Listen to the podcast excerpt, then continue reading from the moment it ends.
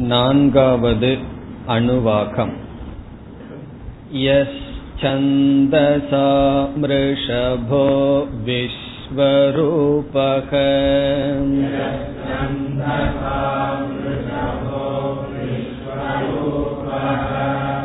छन्दोऽभ्योऽध्यमृतात् सम्पभूव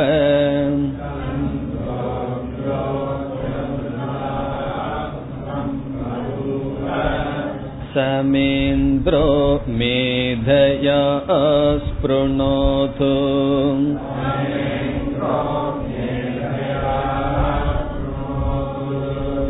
अमृतस्य देवधारणो भूयासम्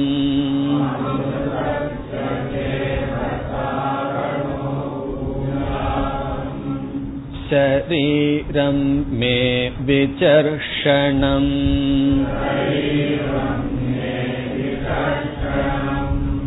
जिह्वा मे मधुमत्तमा।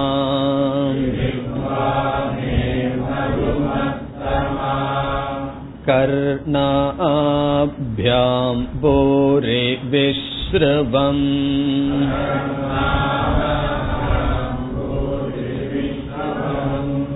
ब्रह्मणः कोशोऽसि मेधया पिहितः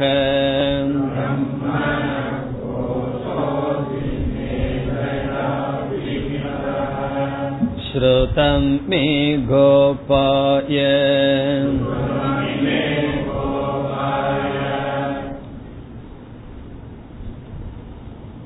சம்ஹிதா உபாசனைக்கு பிறகு இந்த நான்காவது அணுவாகத்தில் பிரார்த்தனை வருகின்றது. விதவிதமான பொருள்களை வேண்டுதல் இங்கு வருகின்றது. சென்ற வகுப்பில் பார்த்தோம். இந்த பகுதி முழுவதும் பிரார்த்தனா வேண்டுதல். அதில் முக்கியமாக நான்கு வேண்டப்படுகின்றது. முதலில் வேண்டப்படுவது மேதா பிரார்த்தனா. இரண்டாவது வேண்டப்படுவது தனம் பொருள். மூன்றாவது நல்ல மாணவர்கள் தேவை என்ற பிரார்த்தனை. நான்காவது ஐக்கிய பிரார்த்தனை. இதில் நாம் ஸ்ருதமே கோபாய வரை படித்தோம். இந்த பகுதி வரை மேதா பிரார்த்தனா. இதில் மேதை மட்டும் கேட்கப்படவில்லை. வேறு சில பொருள்களும் அல்லது வேறு சில பிரார்த்தனையும் செய்யப்படுகிறது. பிரதானமாக இது மேதா பிரார்த்தனா. இங்கு சங்கரர் கூறுகின்றார் இந்த பிரார்த்தனையை எப்படி நாம் சமர்ப்பிக்க வேண்டும் என்றால் ஜபரூபமாக சமர்ப்பிக்க வேண்டும். இறைவனிடம் பிரார்த்தனை செய்தல் என்றால் இந்த மந்திரத்தை ஜபம் செய்து நாம் பிரார்த்திக்க வேண்டும். ஆகவே இந்த பகுதி ஜபம் செய்கின்ற ரூபமான பிரார்த்தனை.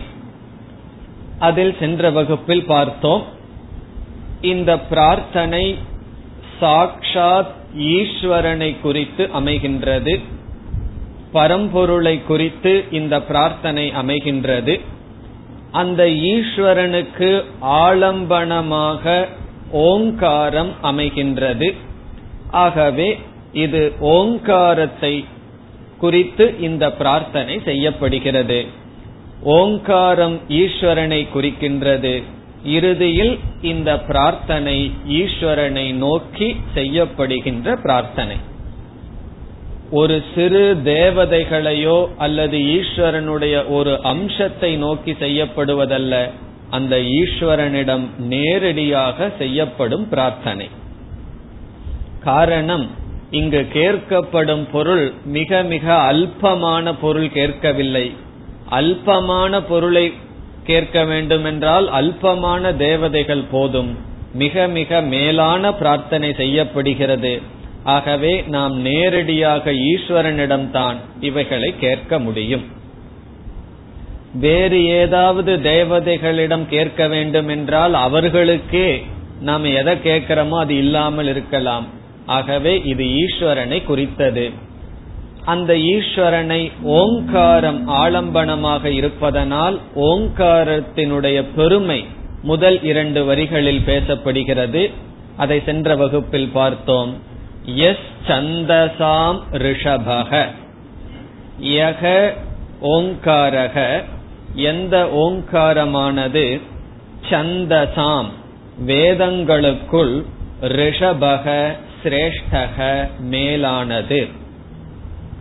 நம்ம வந்து சமஸ்கிருதத்துல ஓங்காரம் என்று சொல்றோமே அந்த காரம்ங்கிறதுக்கு என்ன அர்த்தம் என்றால் தமிழ்ல வந்து ஆ என்ற எழுத்து ஈ என்ற எழுத்துன்னு எப்படி சொல்றது?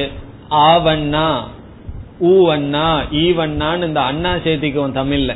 அதே போல சமஸ்கிருதத்தில் கார என்றால் அந்த எழுத்து என்று பொருள்.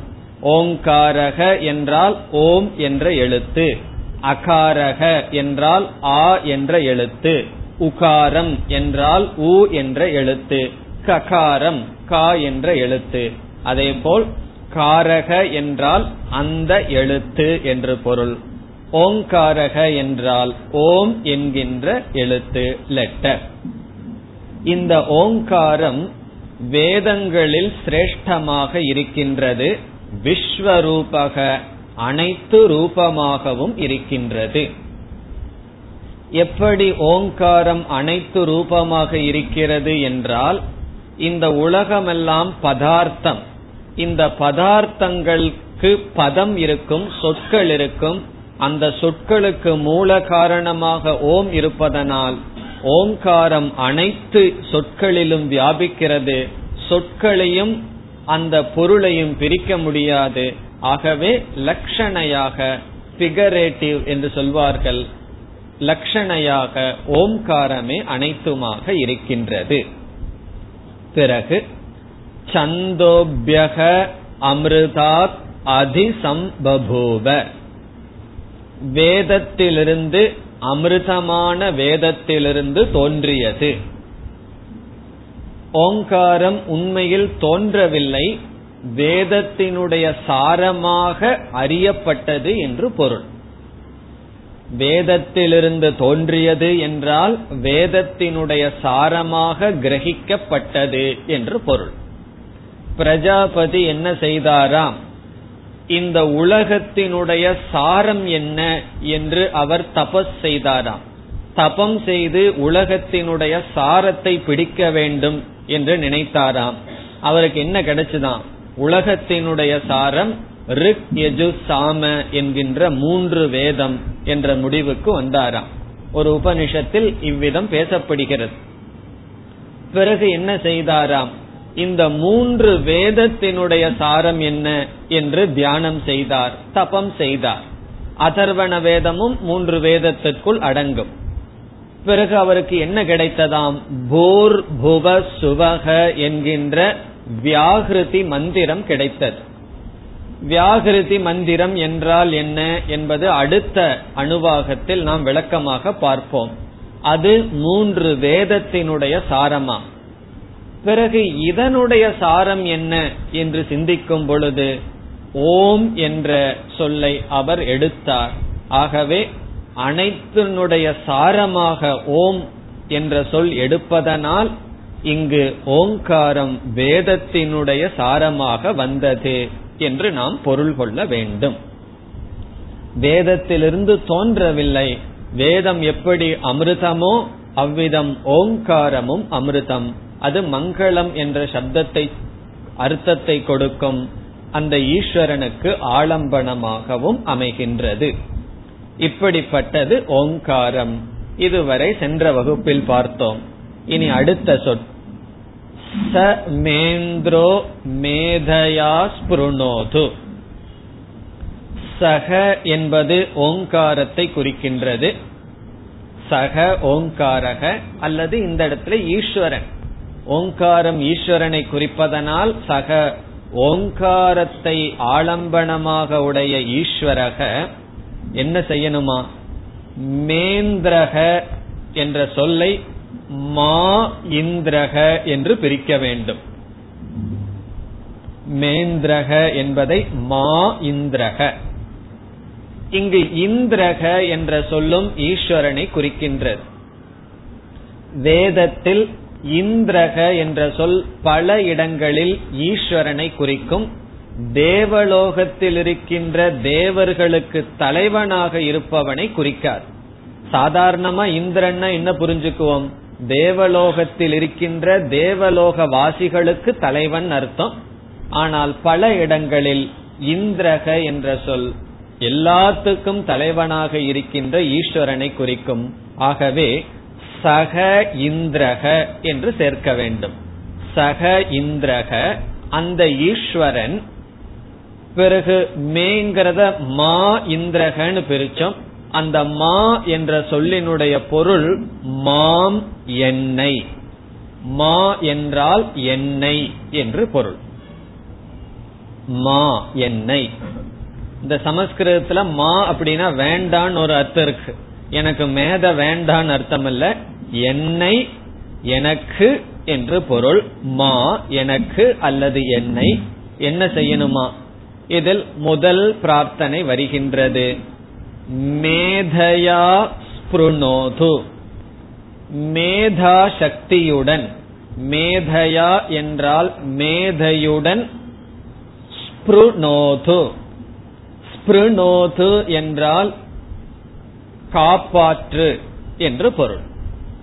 மேதையுடன் என்னை காப்பாற்று. காப்பாற்று என்பது சாதாரணமான பொருள். சங்கரர் இரண்டு பொருள் கொடுக்கின்றார். ஸ்பிருணோது என்பதற்கு பிரீணயது என்னை திருப்திப்படுத்து என்பது ஒரு பொருள் சங்கரர் கொடுப்பது. சங்கரர் கொடுக்கின்ற இரண்டு பொருளில் முதல் பொருள் என்னை திருப்திப்படுத்து. மேதையை கொடுப்பதன் மூலம் எனக்கு மேதா சக்தியை கொடுப்பதன் மூலம் என்னை திருப்திப்படுத்து என்பது ஒரு பொருள். பிரீணயது என்றால் திருப்திப்படுத்து. எனக்கு மன மகிழ்ச்சியை கொடு. இனி அவர் கொடுக்கின்ற இரண்டாவது பொருள் ஸ்பிருணோது என்பதற்கு பலயது. என்னை பலத்தை உடையவனாக செய். ஸ்ட்ரென்த் எனக்கு சக்தி உடையவனாக நீ செய். எப்படி? மேதையை கொடுப்பதன் மூலம் எனக்கு சக்தி உடையவனாக நீ செய். என்னை பலவானாக மாற்று. இந்த இரண்டு பொருளை கொடுக்கின்றார். இதனுடைய சாரம் என்ன? இங்கு முதலில் கேட்கப்படுகின்ற பிரார்த்தனை மேதா பிரார்த்தனா. இதற்குள்ளேயே ஆறு பிரார்த்தனை வர இருக்கின்றது. வரிசையாக பார்ப்போம். இந்த ஆறையும் நம்ம சுருக்கமா என்ன சொன்னோம்? மேதா பிரதான பிரார்த்தனான்னு சொன்னோம். அதில் முதல் பிரார்த்தனை மேதா. இவ்வளவு நேரம் மேதா மேதான்னு சொல்றீங்களே மேதான்னா என்ன என்றால் மேதா உங்களுக்கு தெரியும் பலமுறை நம்ம பார்த்திருக்கின்றோம். மேதா என்பது ஒரு கருத்தை கிரகித்து கொண்டதற்கு பிறகு அந்த கிரகித்து கொண்ட கருத்தை மனதில் தங்க வைப்பதற்கு மேதா என்று பெயர். ரீடெய்னிங் பவர் கிராஸ்பிங் பவர் அப்படிங்கிறது கிரகணம். ரீடெய்னிங் என்றால் மனதில் தங்க வைப்பதற்கு மேதா என்று பொருள். மெம்மரி ஞாபக சக்தி. சுருக்கமா சொன்னா மெம்மரி அல்லது ஞாபக சக்தி.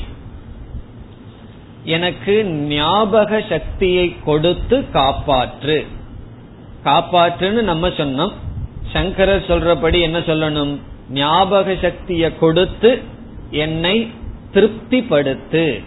அல்லது ஞாபக சக்தியை கொடுத்து என்னை சக்தி உடையவனாக ஆக்கு என்பது பொருள்.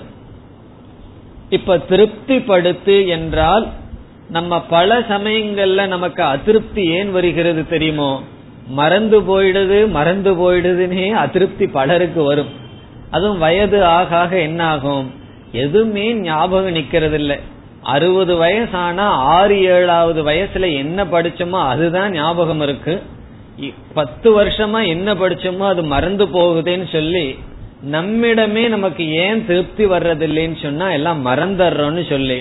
ஆகவே எனக்கு ஒரு திருப்தி என்னிடத்துல வரணும்னு சொன்னா கொஞ்சம் ஞாபக சக்தியை கொடு என்பது பொருள். இப்ப ஞாபக சக்தியை கொடுத்து என்ன திருப்திப்படுத்து. பிறகு இனி ஒரு பொருள் சொல்லியிருக்காரு பலயது என்ன பலப்படுத்து என்று அதனுடைய தாற்பயம் என்னவென்றால் நம்மிடம் ஒரு ஞானம் இருக்கின்றது. இனியொருவரிடம் நம்மிடம் இருக்கின்ற ஞானம் இல்லை. நம்மிடம் இருக்கின்ற ஞானம் அவரிடம் ஞானம் இல்லை. ஆகவே நமக்கு அவருக்கு என்ன வித்தியாசம்? நான் ஞானத்தை உடையவன் அவர் அஜானி பிறகு என்ன ஆகும்னா நம்மிடம் இருக்கின்ற ஞானம் நமக்கு மறந்து வேற போகுதுன்னு வச்சுக்கோ. ஞானம் இருக்கு படிச்சிருக்கோம் ஆனா மறந்து போகுது. இப்ப அவருக்கு நமக்கு என்ன வித்தியாசம்னா எங்கிட்ட இருக்கு ஆனா மறந்து போச்சு. அவரிடம் இல்லை என்ன பிரயோஜனம்? ஆகவே ஒரு பிரயோஜனமும் கிடையாது. இப்ப ஞானம் இருந்து அது மறந்து போறதுக்கும் ஞானம் இல்லாததுக்கும் ஒரு பிரயோஜனமும் கிடையாது. ஆகவே ஞானத்துக்கு பலம் எது என்றால் மேதா. எல்லாத்துக்கும் ஒரு பலம் இருக்க வேண்டும் என்றால் ஞானத்துக்கு பலம் மேதா. எனக்கு ஞானம் வேண்டும்னு அடுத்த பிரார்த்தனை வர இருக்கின்றது. அந்த ஞானத்தினுடைய பலத்தை கொடுக்க வேண்டும் மேதையை கொடுப்பதன் மூலமாக. ஆகவே என்னை பலப்படுத்து என்னை சக்தியுடையவனாக ஆக்கு. நாயமாத்மா பலகீனேன லப்யக. இந்த ஆத்மா பலகீனனால் அடையப்படுவதல்ல. ஆகவே எனக்கு பலத்தை கொடுக்க வேண்டும். நான் அடைந்த ஞானத்தில் பலம் வேண்டும் என்றால் என்ன? அந்த மேதை நமக்கு தேவை. அதனாலதான் நமக்கு மேதா சக்தி வரணும்னு சொன்னா என்ன செய்வார்கள்? இம்போசிஷன் எழுதணும்னு சொல்லுவார்கள். தொடர்ந்து ஒன்னையே செஞ்சிட்டு இருந்த அபியாசம் செய்து கொண்டு வந்தால் நமக்கு அந்த மேதா சக்தி வரும். மேதா சக்தியை எப்படி நம்ம வளர்த்திக்கணும்னு சொன்னா எந்த மந்திரமும் எந்த தந்திரமும் நமக்கு உதவி செய்யாது. ஒரே ஒரு மார்க்கம் அபியாசக. பிராக்டிஸ் தொடர்ந்து தொடர்ந்து அதை செய்வதன் மூலமாகத்தான் மேதா சக்தி வருமே தவிர அந்த ரீட்டைனிங் பவர் நமக்கு வருமே தவிர இதற்கு எந்த ஷார்ட்கட் மெத்தடும் கிடையாது. இந்த காலத்துல எல்லாம் எல்லாத்துக்குமே சுருக்க இன்ஸ்டன்ட் குயிக்கா என்ன நடக்குதோ அதுதான். இட்லி முதல் கொண்டு எது சீக்கிரம் செய்யலாமோ அதில் தான் இந்த உலகம் போயிட்டு இருக்கு அதனால யாராவது யோகாசனத்தை நான் சிம்பிளிஃபை பண்ணி சொல்லியிருக்கேன். அப்ப பண்ற கஷ்டம் எல்லாம் பண்ண வேண்டாம். ஈஸியா வந்துடும் சொன்னா மக்கள் அது பின்னாடி ஓடுகிறார்கள். மெடிடேஷனை சிம்பிளிஃபை சொல்லி பண்ணி சொல்லி கொடுத்துருக்கேன். உனக்கு ஈஸியா அது வந்துடும் சொன்னா மக்கள் ஏன் ஓடுகிறார்கள்? எல்லாத்துக்கும் சுலபமா எஃபர்ட் குறைவா பிரயோஜனம் அதிகமா வரணுங்கிறது தான் அது பிசினஸ்ல இருக்க வேண்டிய ஆட்டிடியூட் எல்லாத்துலயும் இருக்கு. இப்ப இங்க என்னன்னா இந்த மேதா விஷயத்துல அது நடக்காது. நமக்கு மேதை வேண்டும் என்றால் தொடர்ந்து அபியாசம் செய்ய வேண்டும். ஆகவே அப்படி நாமும் அபியாசம் பண்ணிட்டு பகவானிடம் கேட்கணும். எனக்கு மேதா சக்தி தேவை. அது எப்படி நம்ம அபியாசம் பண்றோம்? அதனாலதான் இந்த பகுதியே ஜப ரூபமா வச்சிருக்கு. சும்மா ஒரு முறை கேட்டுட்டு நம்ம மேதைய கேட்கல. இத ஜபம் பண்ற மூலமாகவே மனதை நாம் அபியாசத்திற்கு கொண்டு வருகிறோம். ஆகவே பிரார்த்தனையே நமக்கு எதை பிரார்த்திக்கின்றோமோ அது நமக்கு கொடுக்கின்றது. இதுதான் வேதத்தினுடைய ரகசியம். எப்படி சுகர் கோட்டட் பில்ஸ போட்டு வந்து உள்ள கசப்ப கொடுக்கறமோ அப்படி வேதம் என்ன செய்கின்றது? நீ இப்படி பிரார்த்தனை பண்ணுன்னு சொல்லி அந்த பிரார்த்தனையிலேயே மார்க்கத்தை வைத்துள்ளது. இந்த பிரார்த்தனை எப்படிப்பட்ட பிரார்த்தனை? ஜபரூபமான பிரார்த்தனை. இப்ப ஜபரூபமா பிரார்த்தனை பண்ணும் பொழுதே மேதைய அடையிறதுக்கான சாதனத்தையும் சாஸ்திரம் வைத்து நமக்கு கொடுக்கின்றது. அப்படிப்பட்ட மேதையை கொடுத்து என்னை காப்பாற்று. அல்லது என்னை திருப்திப்படுத்து என்னை பலவந்தப்படுத்து என்னை பலப்படுத்து. பலவந்தம் அல்ல என்னை பலப்படுத்து என்னை சக்தியுடையவனாக ஆக்கு. இந்த மேதா இரண்டு விதமான மேதா. ஒன்று கிரந்த ததர்த்த தாரண சக்திகி மேதா. கிரந்த ததர்த்த தாரண சக்திகி மேதா. கிரந்த என்றால் டெக்ஸ்ட் நூல். ததர்த்தம் என்றால் கிரந்தத்தினுடைய நூலினுடைய பொருள். இந்த இரண்டையும் மனதில் வைப்பதற்கு மேதா என்று பொருள். கிரந்த ததர்த்த தாரண சக்திகி இதுல எது முக்கியம்? ஒரு நூலை மனப்பாடம் பண்றது மேதா சக்தி அந்த நூலினுடைய பொருளை ஞாபகம் வச்சிருக்கிறது மேதா சக்தி இப்ப எனக்கு பகவத்கீதையில ஸ்தித பிரஜனுடைய லட்சணம் பதினெட்டு ஸ்லோகத்தை மனப்பாடம் பண்ணிட்டேன். அது மேதா. ஏன்னா சில பேர் கீதையில கேட்பார்கள் எதையெல்லாம் மனப்பாடம் பண்றது? போர்ஷன் போர்ஷன் நம்ம சாதாரணமா என்ன சொல்றது? நல்ல போர்ஷன் ஸ்தித பிரஜ லட்சணம் மனப்பாடம் பண்ணு. பதினெட்டு ஸ்லோகம் தான் அது மேதா. பிறகு என்னன்னா மனப்பாடம் பண்ணியாச்சு அதில் இருக்கிற அர்த்தம் ஒண்ணுமே எனக்கு தெரியாது. அது இரண்டாவது இப்ப அர்த்தத்தை மனதில் கொள்ள வேண்டும். ஆகவே அது இரண்டாவது மேதா. இதுல நீங்களே சொல்லலாம் இதுல எது முக்கியம்? அந்த கிரந்தம் முக்கியமா அர்த்தம் முக்கியமா?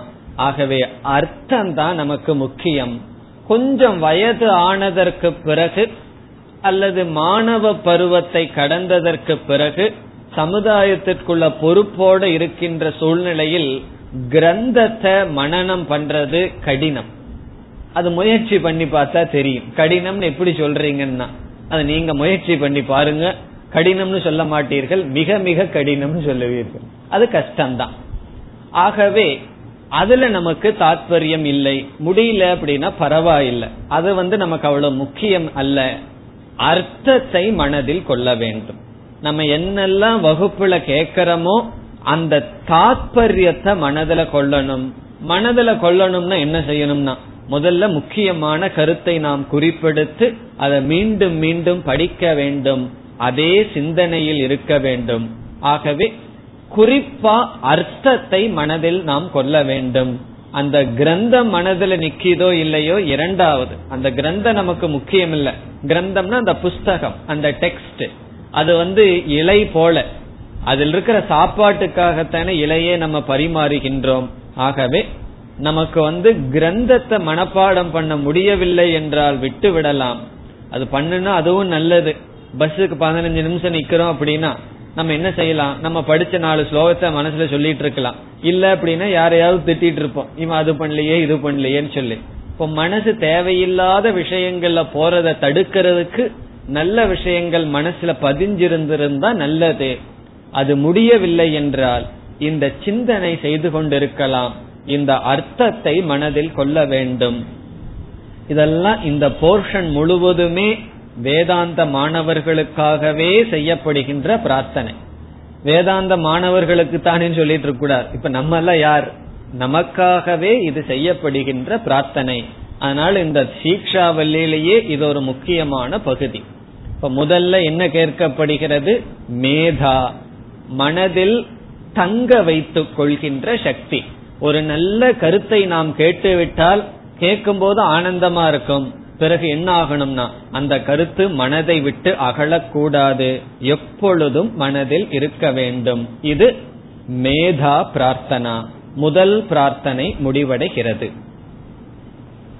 சக மா மாம் இந்திரக ஈஸ்வரக மேதையா ஸ்பிருணோது. மேதா சக்தியை கொடுப்பதன் மூலமாக ஸ்புருணோது என்னை காப்பாற்று அல்லது எனக்கு தந்தருள் அல்லது என்னை திருப்திப்படுத்து என்னை பலப்படுத்து. முதல் பிரார்த்தனை. இனி இரண்டாவது பிரார்த்தனைக்கு செல்வோம். அமிர்தஸ்ய தேவ தாரணோ பூயாசம். இதில் எப்படி பிரிக்க வேண்டும் என்றால் தேவதாரணோ என்ற சொல்லை தேவ தாரணக என்று இரண்டாக பிரிக்க வேண்டும். தேவ என்பது அழைப்பது ஹே தேவ. இந்த உபனிஷத்துல சொற்களை பிரிக்கிறதே பெரிய விஷயம். காரணம் என்ன? அது ஒரு உரைநடையாக சேர்ந்து சேர்ந்து இருக்கும். சரியாக பிரித்து பொருள் கொள்ள வேண்டும்.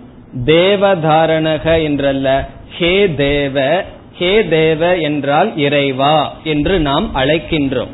இங்கு இறைவா என்றால் ஓங்கார ரூபமாக இருக்கின்ற ஈஸ்வரா.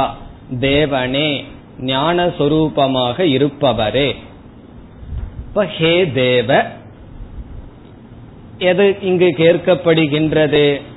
அமிர்தஸ்ய. இங்கு அமிர்தஸ்ய என்ற சொல்லினுடைய பொருள் அமிர்தத்துக்கு காரணமாக இருக்கின்ற பிரம்ம ஞானத்தினுடைய என்று பொருள். அமிர்தஸ்ய இஸ் ஈக்வல் டு அமிர்த ஹேதுபூத பிரம்ம ஞானஸ்ய. மரணமில்லா வாழ்வை தருகின்ற பிரம்ம ஞானத்தினுடைய தாரணக என்றால் பொசசர் அதை நான் வைத்திருப்பவனாக பூயாசம். பூயாசம் என்றால் இருக்க வேண்டும். அதற்கு சப்ஜெக்ட் அகம். நான் இருப்பேனாக. இதனுடைய பொருள் என்ன? பிரம்ம ஞானத்தை நான் உடையவனாக இருப்பேனாக. தாரணக என்றால் உடையவனாக பொசசர் தேராப் உடையவனாக பூயாசம் இருப்பேனாக. அமிர்தஸ்ய என்றால் மரணமற்ற அல்லது பூர்ணமான அல்லது மோக்ஷத்தை கொடுக்கும் பிரம்ம ஞானத்தை நான் உடையவனாக இருப்பேனாக. தாரணக என்றால் அதை நான் உடையவனாக இருப்பேனாக. இதில் என்ன பிரார்த்தனை? இரண்டாவதாக பிரார்த்தனை வருவது ஆத்ம ஞானம் பிரார்த்தனையாக இங்கு கேட்கப்படுகிறது. பிரம்ம ஞானம் அல்லது ஆத்ம ஞானம் ஏ தேவ ஆத்ம ஞானத்தை நான் உடையவனாக இருப்பேனாக. இதற்கு மேல வேற என்ன பிரார்த்தனை கேட்க முடியும்? இந்த ஆத்ம ஞானத்தை நம்ம போய் வேற ஏதாவது லோக்கல் தேவதை கிட்ட கேட்க முடியுமா? ஆத்ம ஞானத்தை யாருகிட்ட கேட்க முடியும்? யாரிடம் இருக்குமோ அவர்களிடம் தானே கேட்க முடியும். மற்ற தேவதைகளெல்லாம் பிறகுதான் ஆத்ம ஞானத்தை அடைகிறார்கள். ஈஸ்வரன் ஆத்ம ஞானத்துடன் இருக்கின்றார். ஆகவே ஈஸ்வரனிடம் கேட்கப்படுகின்றது ஆத்ம ஞானத்தை நான் உடையவனாக இருப்பேனாக. அமிர்தம் என்றால் மரணமற்ற நிலை. இந்த மரணமற்ற நிலையில் நான் ஏற்கனவே இருக்கின்றேன். ஆத்மாவுக்கு மரணம் என்பது கிடையாது. பிறகு மரணம் என்பது யாருக்கு வரும்? இந்த உடலுக்கு எனக்கு அல்ல. ஆனால் நான் அறியாமையினால் உடலோடு சேர்ந்து நானும் மரணத்திற்கு உட்பட்டவனாக நினைத்து வருகின்றேன். ஆகவே எனக்கு ஆத்ம ஞானம் தேவை. ஆத்மா எனக்கு தேவையில்லை. எனக்கு எதுக்கு ஆத்மா தேவையில்லை? நானே ஆத்மாவாக இருக்கின்றேன். ஆகவே அமிர்தம் எனக்கு வேண்டாம். அமிர்தத்துவ ஞானம் எனக்கு தேவை. அமிர்தத்தை பற்றிய அறிவுதான் எனக்கு தேவை. அந்த அறிவை எனக்கு நீர் கொடுப்பீராக. எனக்கு நீங்கள் கொடுக்க வேண்டும். இப்ப இந்த முன் பிரார்த்தனையையும் இந்த பிரார்த்தனையையும் இப்பொழுது நம்ம கொஞ்சம் சேர்த்து பார்க்க வேண்டும். மேதா சக்தி எனக்கு வேணும்னு பிரார்த்தனை பண்ணணும். மேதா சக்தினா ஞாபகம் வச்சுக்கிற சக்தி. நம்ம வாழ்க்கையில எவ்வளவு விஷயத்த ஞாபகம் வச்சிருக்கோம்? இருபது வருஷத்துக்கு முன்னாடி இந்த வார்த்தையில நீ என்ன ஹர்ட் பண்ண. மறக்காம ஞாபகம் வச்சிருக்கிறமே. அந்த மேதா சக்தியை எல்லாம் பகவான் நமக்கு கொடுத்திருக்காருன்னு சொன்னா எதைய ஞாபகம் வச்சுக்கணும்? அதுதான் இங்கு. மேதா சக்தினா ஞாபகம் வச்சுக்கிற சக்தியை கொடுன்னு சொன்னா எதை மறக்கணுமோ அதை ஞாபகம் வச்சுட்டு எதை ஞாபகம் வச்சுக்கணுமோ அதை மறந்து கொண்டு இருந்து கொண்டு இருக்கிறார்கள் மனிதர்கள். இப்ப இங்க வந்து மேதைக்குரிய விஷயம் பிரார்த்தனை செய்யப்படுகிறது. இரண்டாவது பிரார்த்தனை. மேதைக்கு விஷயம் சொன்னா எதை ஞாபகம் வச்சுக்கணும்? ஆத்ம ஞானத்தை எனக்கு கொடு. கொடுத்ததற்கு பிறகு அதை நீ வச்சு காப்பாத்து. இல்லாததை அடையிறதுக்கு யோகம்னு சொல்லி அடைஞ்சதை காப்பாத்துறதுக்கு க்ஷேமம்னு சொல்லுவார்கள். இப்ப எனக்கு யோகம் ஆத்ம ஞானத்தை கொடு அது யோகம். கொடுத்ததை வந்து அப்படியே எவாபரேட் ஆக விட்டுறாத க்ஷேமம் அதை வைத்து காப்பாற்ற வேண்டும். ஆகவே இங்கு மேதா என்றால் நம்ம எதை ஞாபகம் வச்சுக்கணும்? ஆத்மாவை பற்றிய தத்துவம் ஞாபகத்தில் இருக்க வேண்டும். மீதியையெல்லாம் மறந்தரணும் அப்படி மறக்கிறதே ஒரு விதமான சக்தி. அது மறக்கிறதே பகவானுடைய அனுகிரகம். ஸ்மிருதி ஞானம் அபோகணம் சொல்லி பகவான் சொல்லுவார். ஒருத்தனுடைய ஸ்மிருதி அபோகணம் மறதியாகவும் நான் இருக்கிறேன்னு சொல்லுவார். அதாவது சில விஷயங்கள்ல நம்ம சில விஷயங்களை நம்மால மறக்க முடியுதுன்னா அதுவே ஒரு மனதினுடைய பக்குவம். நம் மனதுக்கெல்லாம் மறக்க தெரியாதுன்னெல்லாம் பாடுகிறார்கள் அல்லவா இந்த நெஞ்சம் மறப்பதில்லைன்னு சொல்லி. காரணம் என்ன? சில விஷயங்கள் எல்லாம் உள்ள போயிட்டா அது அவ்வளவு சுலபமா மறக்கிறது தேவையற்ற விஷயங்களை மறக்க வேண்டும். புதிதான நல்ல விஷயங்களை மனதில் வைக்க வேண்டும். ஆகவே எனக்கு மனதில் எதை வைத்து மேதை வேண்டும் என்றால் ஞானம் பிரார்த்தனை செய்யப்படுகிறது. இந்த ரெண்டும் தான் ஹையஸ்ட் பிரார்த்தனை. காப்பாற்றுவதுதான் நம்மால் செய்யக்கூடிய உயர்ந்த பிரார்த்தனை. பிறகு அடுத்த படிக்கு சிஷ்யன் இறங்கி வருகின்றான். அடுத்தது என்ன பிரார்த்தனை? ஷரீரம் மே விசர்ஷணம் ஷரீரம் என்றால் ஸ்தூல ஷரீரம் நம்முடைய உடல். மே என்றால் என்னுடைய மம. மே ஷரீரம் என்னுடைய உடல் விசர்ஷனம் என்றால் ரோகரகிதம். நோயற்றதாக பூயாத் ஆகட்டும். பூயாத் என்பதை நம்ம சேர்த்துக்கணும். இருக்கட்டும். என்னுடைய சரீரம் ரோகரகிதம் பூயாத். ரோகம் இல்லாமல் நோயற்றதாக இருக்கட்டும். இதனுடைய பொருள் ஆரோக்கியமாக இருக்கட்டும். நமக்கு ஆச்சரியமா இருக்கும். திடீர்னு பிரம்ம ஜானத்திலிருந்து உடலுக்கு வந்துட்டானே சிஷ்யன்னு சொல்லி. அந்த பிரம்ம ஜானத்தை நம்ம மனசுல நினைச்சிட்டு தியானம் பண்ண பண்ண திடீர்னு முட்டு வலி வரும். அப்ப எங்க வந்து ஆகணும்? உடலுக்கு வந்துதான் ஆக வேண்டும். ஆகவே இந்த உடலினுடைய இந்த சரீரத்தினுடைய பெருமையை வந்து எப்ப உணர்வும் தெரியுமோ? சரீரம் எப்ப நமக்கு கஷ்டத்தை கொடுக்க ஆரம்பிக்கிறதோ அப்பொழுதுதான் நம்ம உடலையே பார்க்க ஆரம்பிப்போம். அது வரைக்கும் வெஹிக்கிளையே பார்க்க மாட்டோம். வெஹிக்கிள்ல உட்கார்ந்துட்டு உலகத்தை பார்த்துட்டு இருப்போம். இப்ப நம்ம கார்ல உட்கார்ந்து பயணம் பண்றோம்னு வச்சுக்குவோம். நம்ம காரையா பார்த்துட்டு இருப்போம்.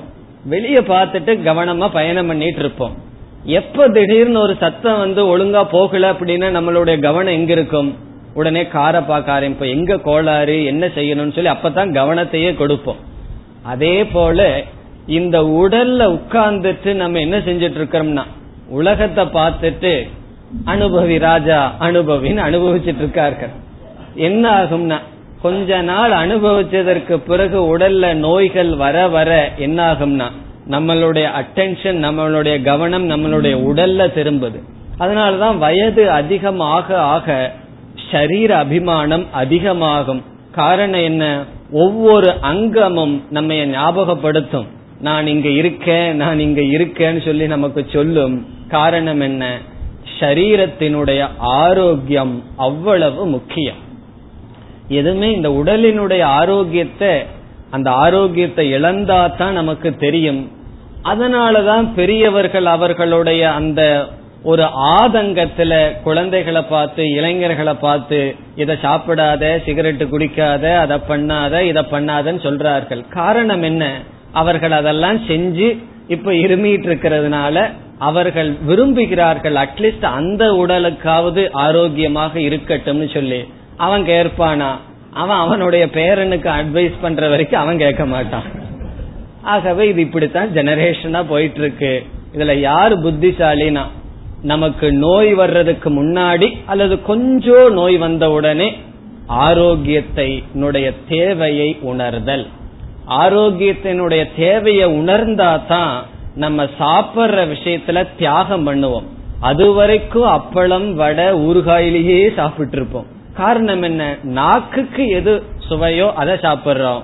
ஆரோக்கியத்தினுடைய வேல்யூவை புரிய புரியத்தான் உணவுல நம்ம கட்டுப்பாடு வருவோம். அந்த தியாகம் வரும் வைராகியம் வரும். காரணம் என்ன? இதை நம்ம சாப்பிட்டோம் அப்படின்னா இந்த நேரத்துல சுகம் வரும். பிறகு இந்த உடல் எனக்கு ஒரு நல்ல வாகனமாக இருக்காது. இப்ப நாலு மணி நேரம் ஒரே இடத்துல இருந்து தியானம் செய்யணும் அல்லது ஜபம் பண்ணணும் படிக்கணும்னு சொன்னா அதற்கு ஆரோக்கியம் தேவை. ஆகவே ஷரீரத்தினுடைய ஆரோக்கியம் தேவை என்று உணர்ந்த சிஷ்யன் இந்த பிரார்த்தனையை செய்கின்றான். காரணம் என்னன்னா திடீர்னு பிரம்ம ஜானத்தை கேட்டுட்டு சரீரத்தினுடைய ஆரோக்கியத்தை கேட்கறான்னு சொன்னா நம்ம ஏன் கேட்கறான்னு கொஞ்சம் சிந்தித்தால் தான் புரியும். இந்த பிரார்த்தனையிலிருந்தே சரீரத்தினுடைய ஆரோக்கியத்தினுடைய முக்கியத்துவம் நமக்கு தெரிகின்றது. இந்த சரீரத்தினுடைய ஆரோக்கியம் வச்சுட்டு நம்ம வேற ஏதாவது காரியம் செய்யலாம். நல்லா வியாபாரம் பண்ணலாம் பணம் சம்பாதிக்கலாம் ஊரெல்லாம் சுத்தலாம். அது வேற பிரச்சனை. அதற்கும் தேவை. ஆகவே போகத்துக்கோ யோகத்திற்கோ உடலினுடைய ஆரோக்கியம் என்பது காமன் பொதுவாக இருக்கின்றது. இங்கு இவன் யோகத்துக்காக ஆரோக்கியத்தை கேட்கின்றான் சாதனைக்காக ஆரோக்கியத்தை கேட்கின்றான். ஷரீரம் தர்ம சாதனம் தர்மத்திற்கான சாதனம் இந்த உடல். ஆகவே இந்த உடல் மே விசர்ஷனம். விசர்ஷனம் சொன்னா ஆரோக்கியம். சங்கரர் எழுதுறார் யோக்யக பவது. அது யோக்கியமாக இருக்கட்டும் சொல்றார். யோக்கியக என்றால் இங்க ஃபிட் அப்படின்னு அர்த்தம். ஃபிட் அப்படின்னா பொருந்துவது கரெக்டா ஒரு அரை மணி நேரம் என்னால எதை செய்யணுமோ அதை செய்ய முடியும் என்ற அளவுக்கு உடல் எனக்கு ஒத்துழைக்க வேண்டும். தமிழ் அழகா சொல்லணும்னா ஒத்துழைத்தல் ஹெல்ப் பண்ணணும். இந்த உடலே எனக்கு பகைவனாகி விடக்கூடாது இந்த உடல் எனக்கு நண்பனாக இருக்க வேண்டும். ஓரளவு அந்த அளவுக்கு இருந்தால் நமக்கு போதும். ஒரு ஒரு மாணவர் என்னிடம் கூறினார் அவர் ரிட்டையர் ஆனதற்கு பிறகு அது வரைக்கும் எப்படியோ வாழ்ந்துட்டார். அதனால ஆஸ்மான் எல்லா நோய்களும் அவருக்கு இருந்துதான். ரிட்டையர் ஆனதற்கு பிறகு அவர் உணவுல மட்டும் கட்டுப்பாடா இருந்தாராம்.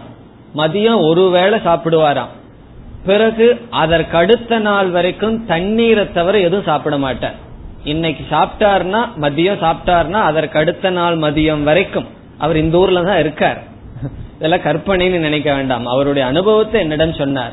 மீதி நேரத்துல எதுவுமே சாப்பிட மாட்டாராம். வெறும் தண்ணீர் தான். பிறகு நடப்பார் ஜபம் பண்ணுவார் ஆசனம் பண்ணுவார். எது அறுபது வயசுக்கு மேல. இப்ப சொல்றார் மூணு வருடத்தில் என்னிடம் இருக்கின்ற எல்லா நோயும் போயிடுதுன்னு சொல்றார்.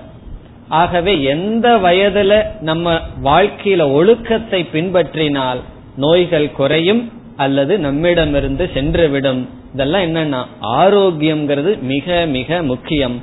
ஆகவே அந்த பிரார்த்தனையை இங்கு மாணவன் செய்கின்றான். எனக்கு உடல் ஆரோக்கியமாக இருக்க வேண்டும்.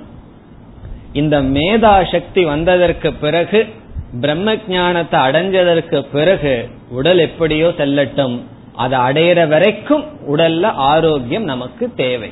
மேதா சக்தியும் அந்த ஞானம் நிலை பெற்று ஞானம் வந்து இருக்கிற வரைக்கும் ஆரோக்கியம் தேவை. அதற்கு பிறகு அவனுக்கு சரீரத்தில் ஆரோக்கியமும் வேண்டாம் எதுவும் வேண்டாம். அவன் மகிழ்ச்சியாக சரீரத்தை விடுவான். அதுவரைக்கும் ஆரோக்கியம் தேவை. இது மூன்றாவது பிரார்த்தனை. ஷரீர ஆரோக்கியம். முதல் பிரார்த்தனை மேதா. இரண்டாவது பிரார்த்தனை ஞானம். மூன்றாவது பிரார்த்தனை ஸ்தூல ஷரீர ஆரோக்கியம். இனி நான்காவது பிரார்த்தனை. ஜிஹ்வா மே மதுமத்தமா. ஜிஹ்வா என்றால் நாக்கு. நாக்கு என்பது இங்கு வாக்கை குறிக்கின்றது ஸ்பீச் நம்முடைய பேச்சு. நம்முடைய தங் பேச்சு. மே என்றால் என்னுடைய என்னுடைய நாக்கு மதுமத்தமா? மதுமத்தமா என்றால் மிக மிக நல்லதாகட்டும். மது என்றால் ஸ்வீட். இனிமையாகட்டும். இனிமையாக இருக்கட்டும். மிருதுவாக இருக்கட்டும். சாஃப்டாக இருக்கட்டும். மதுமத்தமா என்றால் மதுர பாஷினி. ஸ்வீட்டஸ்ட் அர்த்தம். என்னுடைய வாய் மிக ஸ்வீட்டா இருக்கட்டும் அர்த்தம். அப்படின்னா எனக்கு சுகர் வரட்டும் அர்த்தம் கிடையாது. என்னுடைய வாயிலிருந்து வர்ற சொற்கள் இனிமையாக இருக்கட்டும். இது ஏன் இப்படி பிரார்த்தனை பண்றதுன்னு உங்களுக்கே தெரியும். சில பேர் வாய திறந்தார்கள்னா நம்ம மனதுல எவ்வளவு ஹர்ட் ஆக முடியுமோ அவ்வளவு ஹர்ட் ஆகிருவோம். அவக வாய திறக்காம இருக்கிற வரைக்கும் நம்மளுடைய மனசு நல்லா இருக்கும். ஏன் அப்படி சொல்லணும்? சில சமயம் நம்மளே அப்படித்தான். நம்ம வாய திறந்துட்டோம் அப்படின்னா எத்தனை பேர்த்து மனசை ஹர்ட் பண்ணி வாய மூடுறோமோ தெரியல. ஆகவே இங்கு சிஷ்யன் கேட்கின்றான் என்னுடைய வாக் என்னுடைய பேச்சு இனிமையாக அமையட்டும். இதனுடைய சாரம் என்ன? இங்கு வாக் தபஸ் பிரார்த்தனையாக கேட்கப்படுகிறது. வாக் பாலனம் என்னுடைய வாக் என்னுடைய சொல்லானது காப்பாற்றப்படட்டும். என்னுடைய வாக் சுட் பி ப்ரொடெக்டட் நம்ம வாழ்க்கையில எத்தனையோ காப்பாற்ற வேண்டும் நினைக்கிறோம். அதனாலதான் வீட்டுக்குள்ள எல்லாம் பெரிய பெரிய பூட்டை எல்லாம் போட்டு பூட்டி தானே தூங்குறோம். காரணம் என்ன? இருக்கிற பொருள் எல்லாம் காப்பாற்றப்பட வேண்டும் சொல்லி. நம்மளுடைய வாக்கு காப்பாற்றப்பட வேண்டுமான்னு எப்பாவது சிந்திச்சிருக்கிறோமா? இங்க ஒரு மாணவன் சிந்திக்கின்றான் சிந்திச்சு கேட்கிறான் என்னுடைய வாக் அதை நீ காப்பாற்ற வேண்டும். இதனுடைய அர்த்தம் என்னவென்றால் பல சமயங்களில் மற்றவர்களுடைய மனதை நாம் வாக்கின் மூலமாகத்தான் ஹிம்சைப்படுத்துகின்றோம். நமக்கு வந்து ஹிம்சைப்படுத்த மற்றவர்களை ஹர்ட் பண்றதுக்கு நம்ம கிட்ட இருக்கிற பெரிய ஆயுதம் என்ன தெரியுமோ? நம்மளுடைய நாக்கு தான். அதுதான் பெரிய ஆயுதமாக நாம் பயன்படுத்தி வருகின்றோம். இதுல ஒரு அனுபவத்துல நாம் பார்க்கையில் எப்பொழுதெல்லாம் நம்முடைய வாக்குல மத்தவங்களை துன்புறுத்துறமோ அப்பொழுதெல்லாம் கொஞ்சம் இந்த சென்சிட்டிவ் இருக்கிற மைண்ட் மிக மிக சென்சிட்டிவ்னா அறிவே இல்லாத மனசுக்கு பத்தி பிரச்சனையே இல்லை. நான் அப்படித்தான் சொல்லுவேன் கஷ்டப்படுவேன்னு சொல்லி விடுவார்கள். வேதாந்தத்துக்கு வர வர நம்மளுடைய மைண்ட் மிக மிக மென்மையாகி வரும். அப்பொழுது மற்றவர்களுடைய மனதை நாம் வாக்கில் புண்படுத்தி விட்டால் முதல்ல என்ன நடக்கும்னா நம்முடைய மனம் புண்படும். நான் அப்படி சொல்லிவிட்டேனே அவருடைய மனம் புண்படும் விதத்தில் நான் பேசிவிட்டேன் சொல்லி நம்முடைய மனதுதான் முதல் முதல்ல ஹர்ட் ஆகும் துயரப்படும். நம்ம ஏன் அப்படி சொன்னோம் அப்படின்னா அது ஜஸ்ட் அ ஸ்லிப் நம்மளுடைய வாயிலிருந்து வர்ற ஒரு விதமான பலகீனம் அல்லது அழகான வார்த்தை ஸ்லிப்னு சொல்லுவார்களே. ஸ்லிப் ஆகுதுன்னு சொன்னா அது கை நழுவி போறது. அப்படி வாயிலிருந்து நழுவி ஒரு வார்த்தைய சொல்லியிருப்போம். நம்ம மனசார அவங்கள ஹர்ட் பண்ணணும்னு நினைச்சிருக்க மாட்டோம். நம்மளுடைய விருப்பமும் அது அல்ல. சொன்னதற்கு பிறகு இதை சொல்லியிருக்க கூடாதுன்னு நம்ம விரும்புவோம் அல்லது வருந்துவோம். அப்படி பல சமயங்களில் நம்முடைய வாக் நம்மை மீறி சென்று விடுகிறது. அதுக்கெல்லாம் காரணம் இருக்கு. மனசுக்குள்ள அவ்வளவு போர்ஸ் இருக்கு. ஆகவே அது வாக்கில் அது அவ்வளவு ஸ்லிப்பர் வந்து விடுகிறது. ஆகவே இங்கு கேட்கின்றான் மது மத்தமான்னு சொன்னா let me not have a slip in tongue அப்படின்னு அர்த்தம். என்னுடைய வாயிலிருந்து எதுவுமே ஸ்லிப் ஆகி போக வேண்டாம்.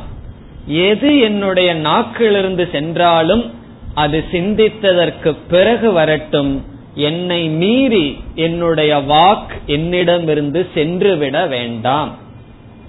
திருவள்ளுவர் எல்லாம் சொல்லி வச்சிருக்காரு அல்லவா? நாவினால் சுட்டவடு ஆறாதே. நாவினால் சுட்டவடு. அதாவது ஒருத்தரை கையில் அடிச்சிட்டா அந்த வடு அந்த புண்ணானது ஆறிவிடும். நாக்குல ஒருத்தரை நம்ம சுட்டுட்டோம் அப்படின்னா அவ்வளவு சுலபமாக ஆறாது. ஆகவே என்னுடைய வாக்கானது பேசும் திறனானது என்னுடைய கட்டுக்குள் இருக்கட்டும். இதெல்லாம் இந்த வாழ்க்கைக்கு வந்தவர்கள் அனுபவிக்கின்ற முக்கியமான சாதனை தேவைப்படுகின்ற சாதனை. ஆகவே என்னுடைய வாக் யாரையும் துன்புறுத்த வேண்டாம். என்னை மீறி என்னுடைய வாக்கு என்னிடமிருந்து சென்று விட வேண்டாம் என்று பிரார்த்தனை செய்கின்றான். இதை ஏன் பிரார்த்தனை பண்ணணும்னு சொன்னா இந்த இடத்துலயும் நம்மளுடைய ஹெல்ப்லெஸ்னஸ் உணரணும். நம்ம தான் பேசுறோம். வேற யாராவது பேசினா அவங்க வாயை அடைக்கிறது கஷ்டம்னு சொல்லலாம். இப்ப யாரு வாயை அடைக்க முடியாம நம்ம கஷ்டப்பட்டுட்டு இருக்கோம்? நம்முடைய வாயை அடைக்கிறதுக்கு தான் நம்ம கஷ்டப்பட்டுட்டு இருக்கோம் நம்முடைய வாய நம்மனால அடைக்க முடியல. அதனாலதான் பகவானிடம் கேட்கின்றோம் என்னுடைய வாயை அடைப்பதற்கு எனக்கு சக்தி இல்லை நீதான் கொடுக்க வேண்டும். இப்ப வேற யாராவதுக்கு வேற ஏதாவது செய்யணும்னா நம்ம ஒரு உபாயத்தை நம்ம தேடலாம். இப்ப என்னுடைய நாக்கை என்னாலேயே கட்டுப்படுத்த முடியலன்னா யாரு கட்டுப்படுத்துவான்? பிரேயர். ஈஸ்வரனிடம் சரணடைதல். நீதான் என்னுடைய வாக்கை கட்டுப்படுத்த வேண்டும். எனக்கு என்னுடைய வாக்கை கட்டுப்படுத்த சக்தி கிடையாது. அப்படி நம்ம சரணடைந்து பிரார்த்தனை செய்ய வேண்டும். இது ஒரு இதுதான் முக்கியமான பிரார்த்தனை. மதுமத்தமா என்றால் மிக மிக மென்மையாக இருக்கட்டும். என்னுடைய வாக் யாரையும் துன்புறுத்தாத அளவு இருக்க வேண்டும் என்பது பிரார்த்தனை. பிறகு இதில் இனி ஒரு பிரார்த்தனையும் இருக்கின்றது. நம்முடைய மனதில் இருக்கின்ற அறிவை நாம் மற்றவர்களிடம் சொல்ல வேண்டும் என்றால் அல்லது மனதில் இருக்கிற சந்தேகத்தை மற்றவர்களிடம் சொல்ல வேண்டும் என்றால் அதற்கு இடையில கருவியா என்ன இருக்கு? இப்ப குரு இருக்கின்றார். குருவருடைய மனதில் சிஷ்யன் என்ன விரும்புகின்றான்? தன்னுடைய மனதில் இருக்கின்ற சந்தேகத்தை தெளிவுபடுத்த விரும்புகின்றான். அது அப்படியே டிரான்ஸ்மிட் ஆயிருமோ? திடீர்னு அது டெலிபதி மாதிரி ஏதாவது ஆகுமோ? ஆகாது. மனதில் இருக்கின்ற அறிவு வாக்கின் வழியாக குருவினுடைய மனதிற்கு புரிய வைக்க வேண்டும். ஆகவே மனதில் உள்ள அறிவை நான் வாக்கு வழியாக பயன்படுத்தும் பொழுது அது சரியாக வரட்டும் என்பது பிரார்த்தனை. சில பேர் சந்தேகத்தை சொல்றதே குருவுக்கு பல சந்தேகத்தை கிளப்பி விடுற மாதிரி சொல்லுவார்கள். நான் சந்தேகத்தை சொல்றேன்னு சொல்லி அரை மணி நேரம் பேசுவார்கள். அப்படி அல்ல. என்னுடைய மனசில் இருக்கிறத என்னுடைய வாக் என்னுடைய சொல் மிக தெளிவாக சொல்லட்டும். அது பிரார்த்தனை. சிஷ்யனாக இருந்தால் சந்தேகத்தை குருவிடம் கேட்க அந்த சந்தேகத்தை கரெக்டா வைக்கணும் நம்ம. இதுதான் எனக்கு சந்தேகம்னு சொல்லி வைக்கணும். அது எதுனா? அது வாக்கினுடைய திறமை. ஆகவே என்னுடைய அறிவு வாக்கு வழியாக தெளிவாக வரட்டும். இதே குரு பிரார்த்தனை பண்றதாக இருந்தால் எப்படி? தன்னுடைய அறிவு வாக்கில் வரும்பொழுது மற்றவர்களுக்கு புரியும்படி வர வேண்டும் என்பது குருவினுடைய பிரார்த்தனை. அது சிஷ்யனாக இருந்தால் அந்த சந்தேகம் அல்லது எந்த ஒரு கருத்தை சொல்ல வேண்டும் என்றால் அது தெளிவாக வரட்டும். இது கொஞ்ச நாளைக்கு பிறகு. ஆரம்பத்தில் என்னன்னா என்னுடைய வாக் யாரையும் துன்புறுத்தி விடக்கூடாது. அந்த விதத்தில் நான் என்னுடைய வாக்கை அமைக்க வேண்டும். வாக் தபஸ் கடினமான ஒரு தபஸ். ஆகவே என்னுடைய வாக்கை காப்பாற்ற வேண்டும். அதனாலதான ரொம்ப பேர் மௌன விரதம் எல்லாம் இருந்து பயிற்சி செய்கிறார்கள். அது எதற்குன்னு சொன்னா மௌன விரதம் இருக்கிறதனுடைய தாற்பயம் என்ன? அந்த வேகத்தை குறைப்பதற்கு. மனதுல வர்றதெல்லாம் அது அப்படியே தடையில்லாம போயிட்டே இருக்கு. ஒரு இடத்துல தடை பண்ணி பார்க்கின்றோம். அதை தடை பண்ணி தடை பண்ணி என்ன ஆகும்னா ஒரு ஃபில்டர் மாதிரி ஆயிரும். ஏதாவது ஒரு எண்ணம் வந்து பேசணும்னு தோணுதுன்னா உடனே மனசு இனி ஒன்னு என்ன சொல்லும்? கொஞ்சம் நில் கவனி செல். கொஞ்சம் நில்லு கவனிச்சு பாரு அதுக்கப்புறம் போ அப்படின்னு சொல்லி வாக்க விடும். இல்ல அப்படின்னா அது நிக்காது கவனிக்காது போகிவிடும். போன என்ன ஆகும்னா ஆக்சிடென்ட் அவருடைய வாக்குக்கும் நம்முடைய வாக்குக்கும் ஆக்சிடென்ட் தான் ஆகும். அப்படி எல்லாம் ஆகக்கூடாது. வர்ற எண்ணம் மெதுவாக வாக்கு வழியாக செல்ல வேண்டும் என்றால் மற்றவர்களை புண்படுத்தாத வண்ணம் இருக்க வேண்டும். இது பிரார்த்தனை. இதெல்லாம் எதெல்லாம் நம்ம பிரார்த்தனை பண்றோமோ அந்த இடத்துல நமக்கு சக்தி இல்லைன்னு அர்த்தம். நம்ம இடமே சக்தி இருந்தா போய் பிரார்த்தனை பண்ணுவோமா?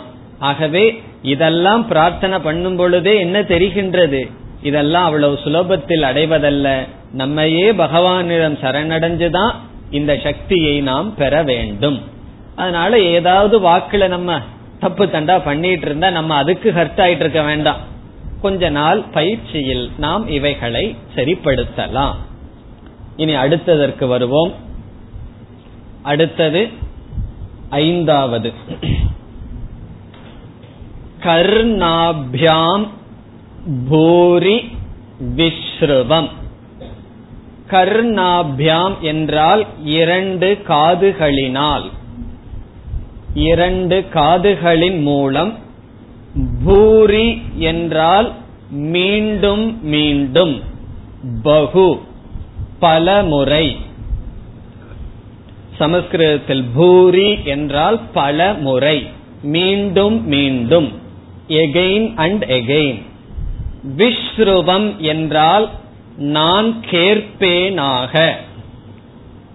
மீண்டும் மீண்டும் காதுகளினால் நான் கேட்க வேண்டும். ஐந்தாவதான பிரார்த்தனை சிரவணம். எனக்கு சிரவணம் செய்ய வாய்ப்பு வேண்டும். சிரவணம் சாஸ்திர சிரவணம். சாஸ்திரத்தை கேட்க வேண்டும் நான் மீண்டும் மீண்டும். விஸ்ருவம் என்றால் மீண்டும் மீண்டும் இதற்கு சப்ஜெக்ட் அகம் நான் கேட்பேனாக. இதனுடைய தாத்பரியம் இங்க பூரி என்ற சொல் முக்கியம். நான் பல முறை கேட்க வேண்டும் என்று சிஷ்யன் பிரார்த்தனை செய்கின்றான். காரணம் என்னவென்றால் ஒரு முறை ஒரு கருத்தை நம்ம கேட்கின்றோம் அல்லது ஒரு முறை நம்ம பகவத்கீதையை படிக்கிறோம் அல்லது கேட்கின்றோம் சொன்னா ஒரு வகுப்புல வந்து ஆசிரியர் பல கருத்துக்களை சொல்லிட்டே போவார். அதுல வந்து எந்தெந்த கருத்துக்கு மனசு பக்குவமா இருக்கோ அந்த கருத்து வந்த உடனே மனசு வந்து நிறைஞ்சிடும் மீதி கிளாஸ் எல்லாம் என்ன ஆகும்னா அது அப்படியே ஓவர்ஃபுளோ ஆயிரும். அது உள்ள போகாது. காரணம் மனசு நிறைஞ்சாச்சு. இப்ப எந்த ஒரு விஷயத்தில் சிஷ்யனானவன் ரொம்ப நாள் குழம்பிட்டே இருக்கானோ அந்த கருத்து கிளாஸ்ல வந்து அந்த குழப்பம் நீங்கியவுடன் என்ன ஆகும்னா ஒரு திருப்தி வந்துடும் அப்புறம் என்ன ஆகும்? இதெல்லாம் பிராக்டிக்கலா மனசுல நடக்கிறது.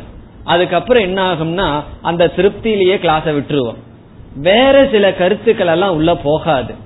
எப்ப போகும்னா அதே டாபிக்க செகண்ட் டைம் கேட்கும் போது வேற ஏதாவது சந்தேகம் நீங்கும் நமக்கு. அப்படி ஒரு முறை சாஸ்திரத்தை கேட்கும் பொழுது நம்ம ஹண்ட்ரட் பர்சன்ட் முழுமையா நம்ம புரிஞ்சுக்க மாட்டோம். கொஞ்சம் தான் நம்மளுடைய புத்திக்கு தகுந்தாற் போல கருத்துக்கள் போகும். பிறகு அந்த பக்குவத்தோட அடுத்த முறை கேட்கும் பொழுது அந்த அறிவோட கேட்கிறோம் வேற சில புதிய கருத்துக்கள் மனசுல வரும். அப்படி பல முறை சாஸ்திரத்தை கேட்டால்தான் நமக்கு மனதில் பூர்ணமாக அந்த சாஸ்திரத்தை பற்றி அறிவு இருக்கும். நான் ஒரு சாப்டர் கீதையை படிச்சு முடிச்சுட்டேன் அப்படின்னால சொல்லவே கூடாது. கீதையெல்லாம் என்னைக்குமே படிச்சு முடிகிற விஷயம் அல்ல. நம்ம சாகர முட்டு சாஸ்திரத்தை கேட்டுட்டே இருக்கலாம். கேட்க கேட்க புதிதான கருத்து வரும். அது மட்டுமல்ல அதே போல குருவுக்கும் அதே கதிதான். அதே ஸ்லோகத்தை திரும்ப திரும்ப சொல்ல சொல்ல கிளாஸ்லயே புதிதான கோணங்களில் புதிதான அறிவுகள் வரத்தான் செய்யும். இப்போ ஒரே ஒரு ஆசிரியர் முன்ன எடுத்த ஒரு ஸ்லோகம் பிறகு மூணு வருஷத்துக்கு அப்புறம் அதே ஸ்லோகத்தை எடுக்கிறார். நீங்க கேசட்ல போய் கேட்டு பாருங்க எவ்வளவு வித்தியாசங்கள் வருதுன்னு சொல்லி. காரணம் என்ன? ஒரே ஸ்லோகத்தை மீண்டும் மீண்டும் சொல்ல சொல்ல புதிய கோணத்தில் புதிய விஷயங்கள் எல்லாம் புதிய விதத்தில் சொல்லப்படும். அதே போல மாணவர்கள் ஒரே கருத்தை கேட்க கேட்க என்ன ஆகும்னா புதிய புதிய அறிவு நமக்கு வரும். அதனாலதான் நான் அங்க கேட்டாச்சு இங்க கேட்டாச்சு போதும்னு சொல்லி விட்டுட்டோம் அப்படின்னா அது எதை குறிக்கின்றது? நமக்கு முமுட்சுத்துவம் இல்லை என்பதை குறிக்கின்றது. நம்ம மனசு நிறையிற வரைக்கும் சந்தேகங்கள் எல்லா சந்தேகங்களும் நீங்கிற வரைக்கும் மனசுல கேட்டுட்டே இருக்கணும். அது பல வருடங்கள் ஆகலாம். பல பல வருடங்கள் அல்லது பல முறை சாஸ்திரத்தை கேட்கலாம்.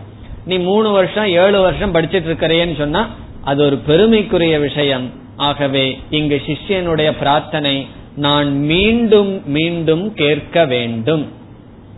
இதனுடைய அர்த்தம் என்னன்னா ரெண்டு முறை கேட்ட உடனே எனக்கு தெரிஞ்சு போச்சு கேட்டாச்சுங்கிற எண்ணத்துல அந்த கர்வத்துல நான் வந்து அந்த ஆவலை விட்டுவிடக் கூடாது என்பது பொருள். நான் மீண்டும் மீண்டும் காதுகளினால் கேட்டுக்கொண்டிருக்க வேண்டும். இப்ப கேட்கறதுக்கு ரெண்டு தடைகள் வரலாம்.